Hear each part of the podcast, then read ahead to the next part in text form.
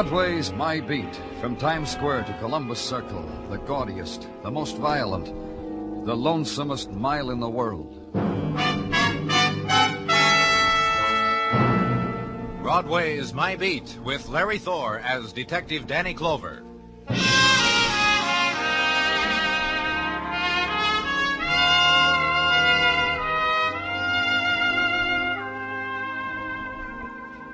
When it's October and the night has slipped down over Broadway, the street is spangled with autumn strollers. They come here, the seekers after something or other.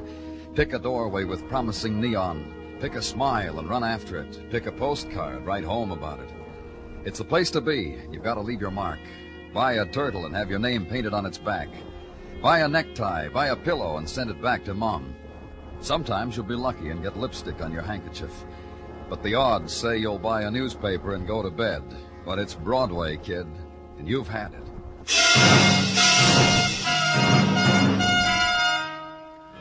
And where Broadway ebbs off into the side streets downtown, where I was, close to where I was, close to where 18th Street touches the river, the shock was a thing composed of crowd and a nighttime sky lit by flame. The elements, later to be noted in police and fire department records, fire at Russell's Chemical Company. Time 4.15 a.m. They're bringing somebody out now, Danny. That's uh, strange.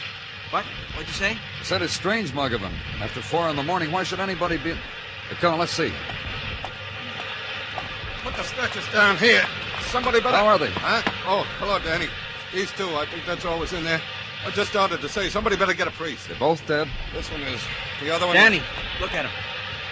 Ed Koster. Huh? Do something for him. Don't Hey, let Doc, Doc, over here. Ed Koster. Hurry up, Doc. You know him, Danny? Yeah, he's a policeman. Policeman. What was he doing in there? Doc, do something for him. The flames beating against the night sky, burning an opening for dawn. In the street, their reflected glow darts across the face of death, holds for an instant, then scurries at the breath of the October wind.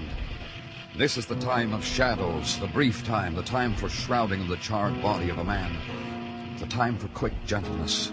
And the other man, still in anguish, and the lifting of them into of vehicle reserved for the dead and the dying, the closing of a door upon them, the hushed ride that puts an end to night.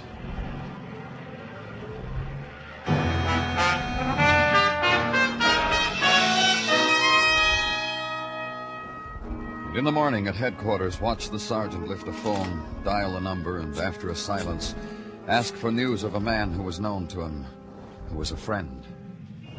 It's me again, Dr. Sinsky. About Ed Koster. Any change? Any. No. Oh, thank you, Doctor. I'll keep calling. Gino, What do you want? Ed, how is he? You heard? No change. Hits us all, Gino. Koster's that kind of man. Ed's been to the Tartaglia house, dangled a Tartaglia child on his knee. He'll make it. Ed'll make it. Sorry, Danny. I, I keep thinking about Ed's wife, Vera. I, I keep You thinking. got something for me, Gino? Yeah, yeah, I got something. I'm sorry, Danny. The man found with Ed, the dead man. Technical checked up on him. In ways they got to check on such things. Fingerprints, maybe. They know who he is? We got a file on him this long, to my arm. Joe Gant, professional arsonist, a man who sets fires. In this way, he makes his daily bread by burning. Anything else? It's on the record Gant was friends to Frankie Crown. Oh? How were they friends? Gant once lit a playful little bonfire in a machine shop concern. Frankie Crown bailed him out, treated him to Frankie's lawyer. Gant got off. Let's see Frankie get out of this one. I hear Frankie's a big man now. eh? Not that big. I'll want to talk to him. Yeah, but maybe you better listen to this other thing first, Danny. What? Was called in a few minutes ago. The automobile of one George Russell exploded, blew up in the face of his daughter Patrice in the driveway with a booby trap. Russell? Of the Russell Chemical Company, where the fire was. Home address, uptown, 1923 East 112. Thanks, Gino.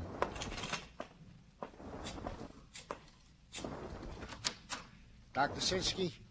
Me again. About Ed. Any change? Any. I'll call again in a little while.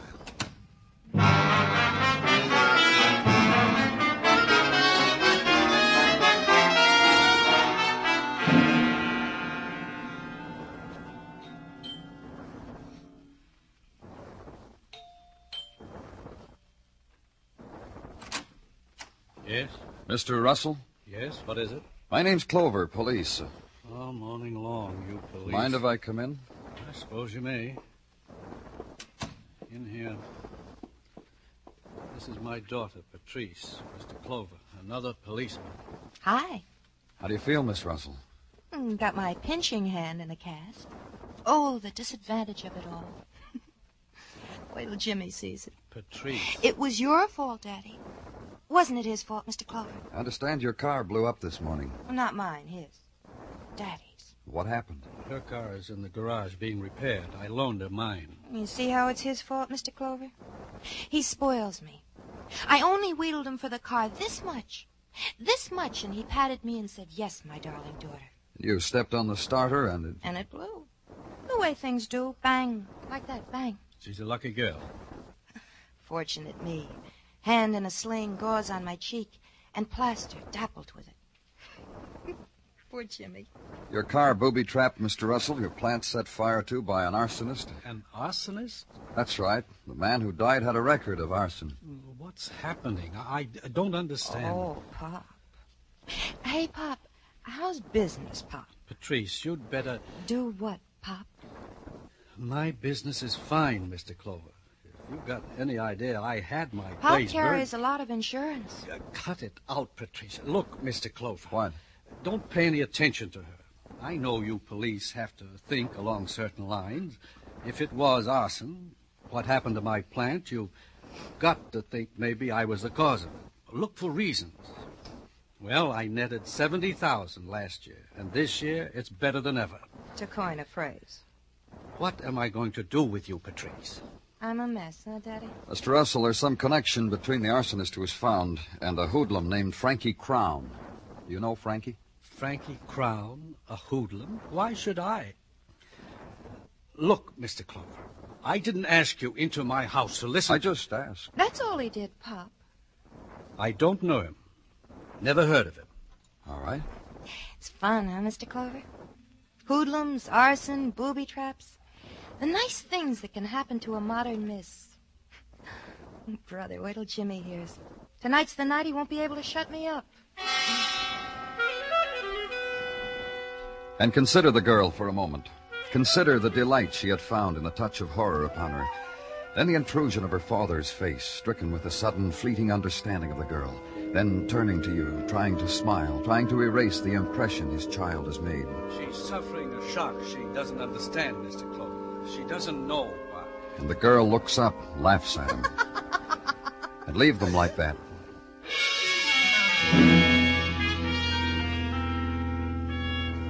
Then to the discreet office of Frankie Crown in a discreet downtown building dedicated to the deep understanding of stocks and bonds and the affairs of commerce. The shiny new setting for Frankie Crown, hoodlum, alley boy, friend of dead arsonists. And Frankie holds out a discreetly manicured hand to have it shaken, only it doesn't happen to him. Hmm? Have it your own way, Danny. I thought it would spark something between us if you shook my hand. You're a long way from home, Frankie. Blessed. That's me. I've been blessed. Wipe your hands of the old life and a new world shivers on the horizon waiting just for you. Gotta try it, Danny. Been to any good fires lately, Frankie? Oh, busy, busy, busy, busy. Frankie Crown has been so busy you couldn't conceive. No fires, no street dances, no fun anywhere. The penalties of the new life, Danny. Friend of yours was at a fire, though. I got crazy friends. They flip over the craziest things. Joe Gant, arsonist. Friend of yours, Frankie.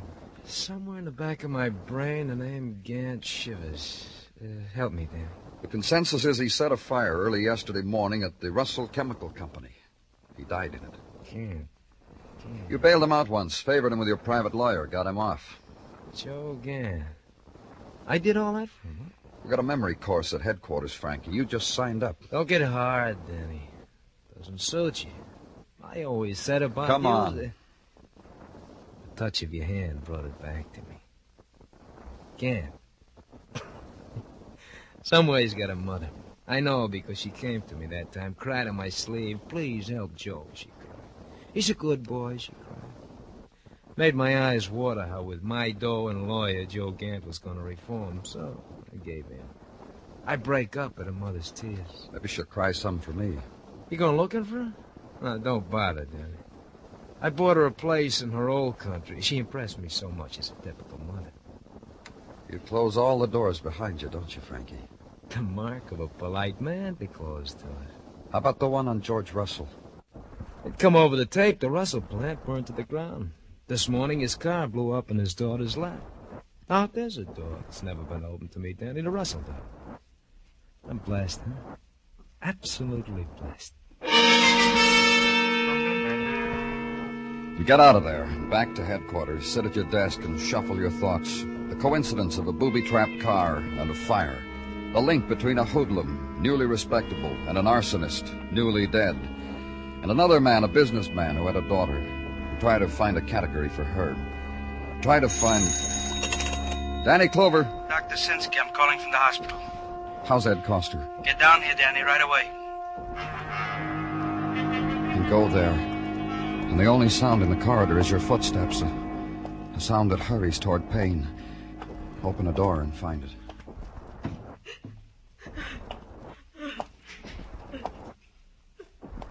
Doctor, He's dead, Danny. Vera. I'm sorry.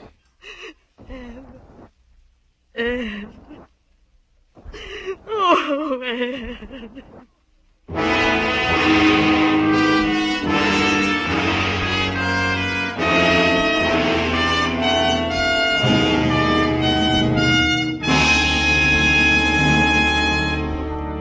You are listening to Broadway's My Beat, written by Morton Fine and David Friedkin, and starring Larry Thor as Detective Danny Clover.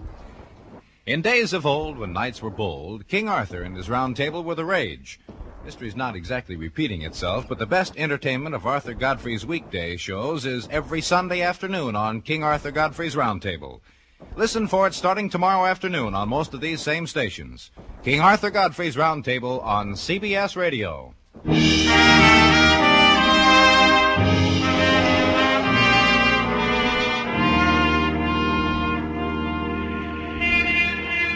The October wind shrills through Broadway's corridors, sets in motion the light bulbs dangling from twisted, frayed cords, grates the new autumn soot against scarred window panes. And Broadway walks faster now. The wind that slept in the summer warmed rivers awake now and sirens the coming of the cold days, the gray days, the days sodden with autumn's mists. And the corridor people, the doorway people, try to hold back, clutch once more at the sunlit visions that never happened. But the October wind shrieks it out of their hands, pushes it into a corner with the rest of the debris. That's how autumn happens to Broadway, kid. Go fight it.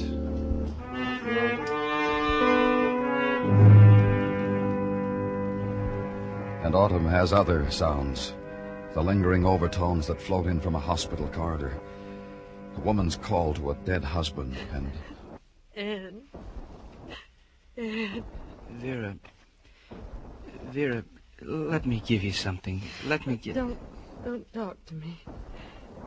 Just for a minute. Don't talk to me.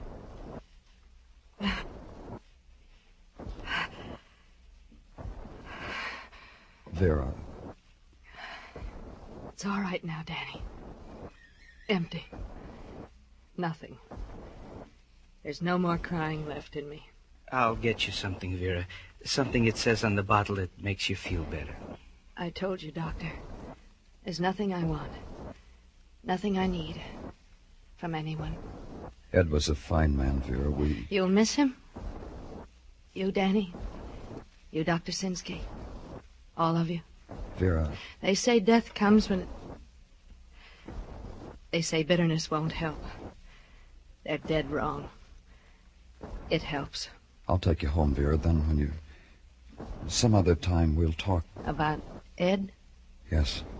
What's wrong with now, Danny? You can talk to me about Ed now. We never held secrets from each other. I couldn't understand something. What was there about Ed Koster you couldn't understand? Only how he happened to be at the scene of the fire. How he must have been there even before. He was called, Danny. An anonymous call. It told him a fire was being set at that chemical company. It even told him what time to get there. Did he have the call traced? It came from a public phone booth. Ed was new on the burglary squad. He was glad for the tip. He thought it would make for a good start on the burglary detail. He thought maybe. He'd been on the narcotics squad before that, put in for a transfer. Do you know why, Vera? Because I asked him to. Because I didn't like the idea of his being in the narcotic squad. It. It didn't fit Ed. Ed was fine. A good man. He gave me all his love. All his gentleness.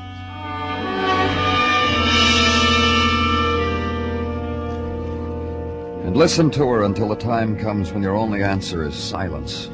And not silence quite, because the screaming questions intrude themselves. What is the word to give to a woman whose husband is dead? How do you fill in reports? How do you make a statistic out of it and file it in a ledger? How do you write heartbreak as a number? You don't know how. So you turn your back on it. Leave.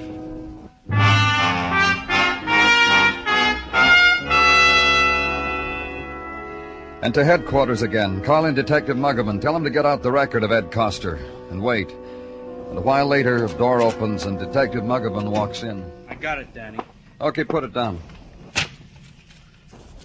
Aren't you going to look at it? What's the matter, Muggavan? You're restless? I'll look at it. I know you will, but I think you ought to look at it right away. Look, Muggavan, you... All right, then I'll show you. Here, see it? Here. This arrest, June 12th this year. Patrice Russell. Uh huh. Ed arrested her for the possession of narcotics. Now you know why I wanted you. Take it, Muggavan. Lieutenant Clover's office, Muggavan speak. What? Bad? Oh, sure, sure, right away. Danny, Uh-huh.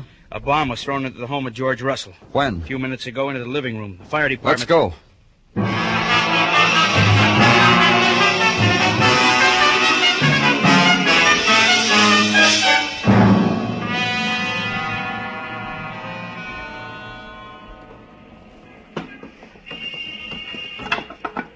No one else in the house, Danny. I checked with the boys in the fire department. You looked yourself? Yeah, Danny, I did. There's no one else in the house. Just him, you and me. You ask about his daughter? Woman in the crowd outside told me she saw her go out a couple of hours ago. Described her wearing apparel right up to her hat. The woman in the crowd leans out her window and notices things like that about her neighbors. You make a note of what the girl was wearing? It happens to me like a reflex now. They tried to kill Russell once before. This time they made it. Can't we go into another room and talk, Danny? The way it hit him. It... In a minute. He must have been sitting at this window. The force of the explosion threw him. Yeah, like that. They sure wanted him dead, didn't they?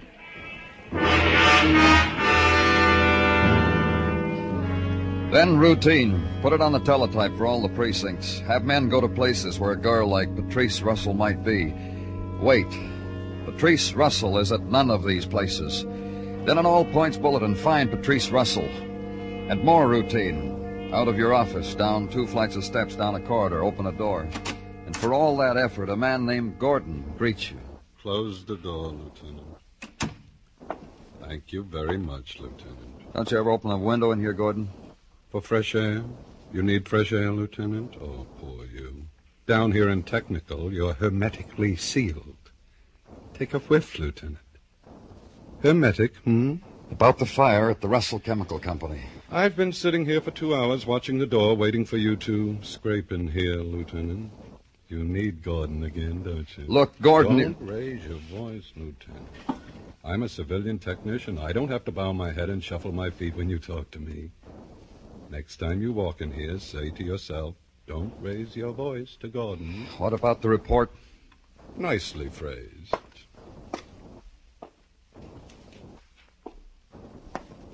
Here.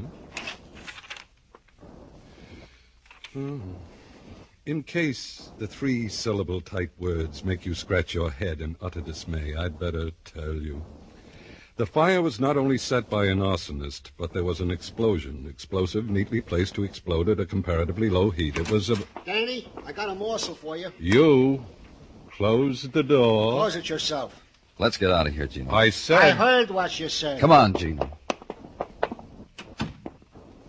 What have you got? Patrice Russell. Detective Fuller spotted her in the village. She climbed the stair, went to a party at 1212 Bank Street, where she is at this moment. Thanks, Gino.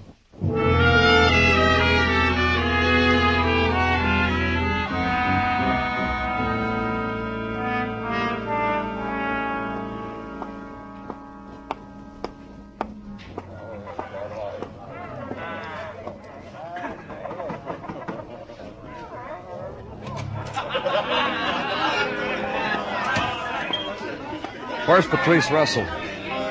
Thanks. Patrice. Cut in, Danny. Cut in. Come on, dance with me. Come to me, Danny. Come to me. Come on, we're getting out of here, Patrice. Buddy, where'll we go? Just away from here, I've got to talk to you. My car's outside. I know a lovely place to talk. Outside in the hall's far enough. Halls are draft. Come on. Or you'll bruise me. All right, come on, let's go out in the hall. Here? Here. For what? Your father's dead. Kitty? No, you're not, are you? How? Someone tossed a bomb in your living room. Poor Dad. Poor Daddy. Who did it, Patrice? Honest, I, I don't know. I loved him, you know. I, I really did. He loved you. I know. I know he did. Patrice, you... I, I wasn't very nice to him, Danny. You know something? Every morning I, I'd wake up and say to myself, this is a day that I'm not going to hurt Daddy. And it never worked out. I want to ask you something, Patrice. Because I never tried. Around breakfast time, I'd think of something to do, and, and during the day, I'd find out a way to do it. What about the narcotics? The narcotics. Oh, no more, Danny. I promised him that. And I kept my promise. I took the cure, and it worked. I haven't touched it since. Not since that detective picked me up for it. His name is Ed Koster, Patrice. He died because of that fire at your father's place. I'm sorry. Listen, Danny, about the narcotics. I want you to know it's all over. Lost me everything. I had a boy. We were going to get married. And he's gone. You know what I do now? I go to parties. Like this. Goodbye, Danny.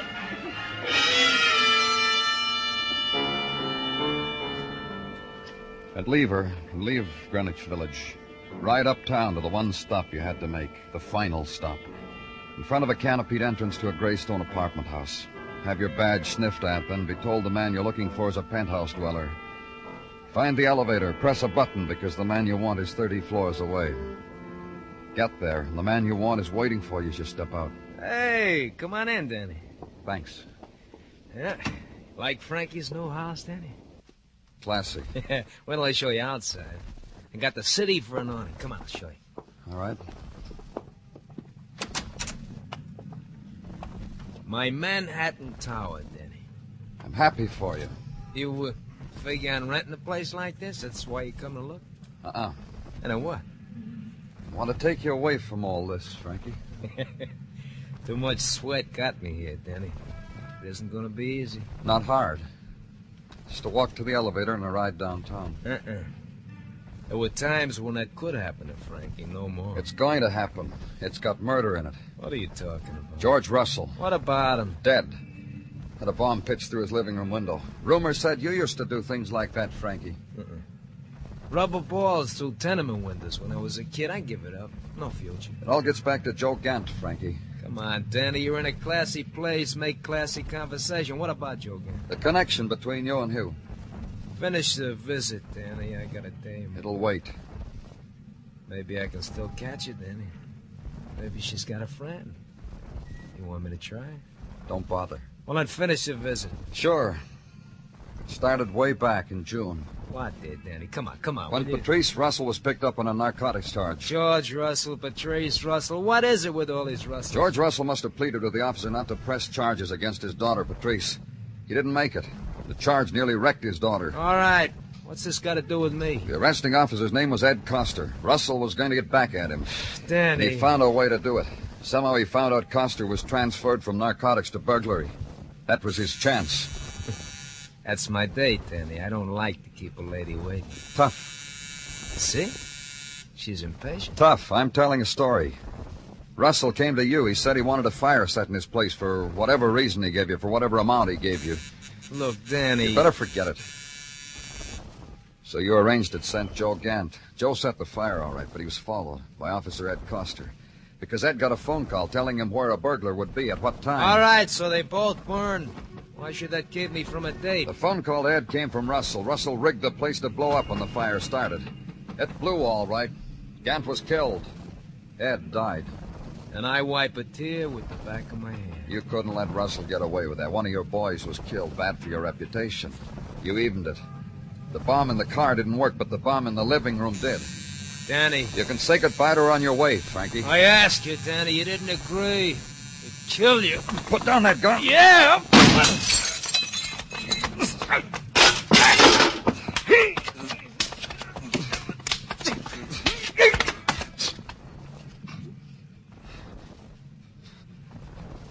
You're not going to get to say goodbye to her, Frankie.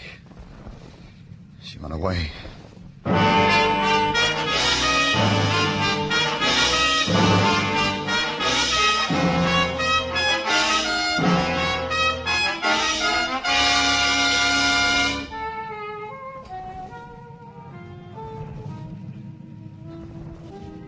Broadway's wearing its harlequin clothes.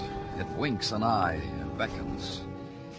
And in the press of crowd there, a pale girl walks like a queen because Broadway's a dream street. And there, that man with begging eyes, hungry for a new dream. It's a laugh or a cry, with nothing in between. It's Broadway, the gaudiest, the most violent, the lonesomest mile in the world. Broadway, my beat.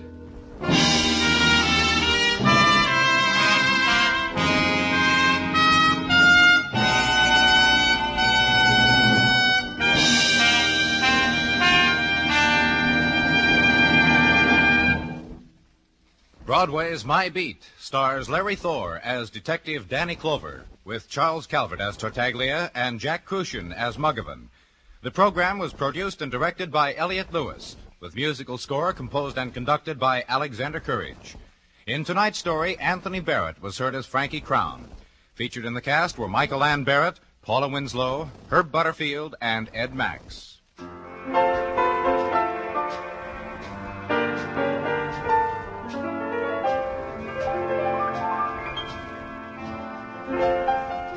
My friend Irma is everybody's friend Irma. There's something downright appealing in that gal's goofy mentality, and every Sunday evening, Marie Wilson stars as the world's most adorable dumbbell, my friend Irma. Cathy Lewis is her level-headed roommate. On most of these stations, Sunday nights, enjoy CBS Radio's My Friend Irma. Bill Anders speaking. And remember, the Frankie Laine Show is your date for slick syncopation every Sunday afternoon on the CBS Radio Network.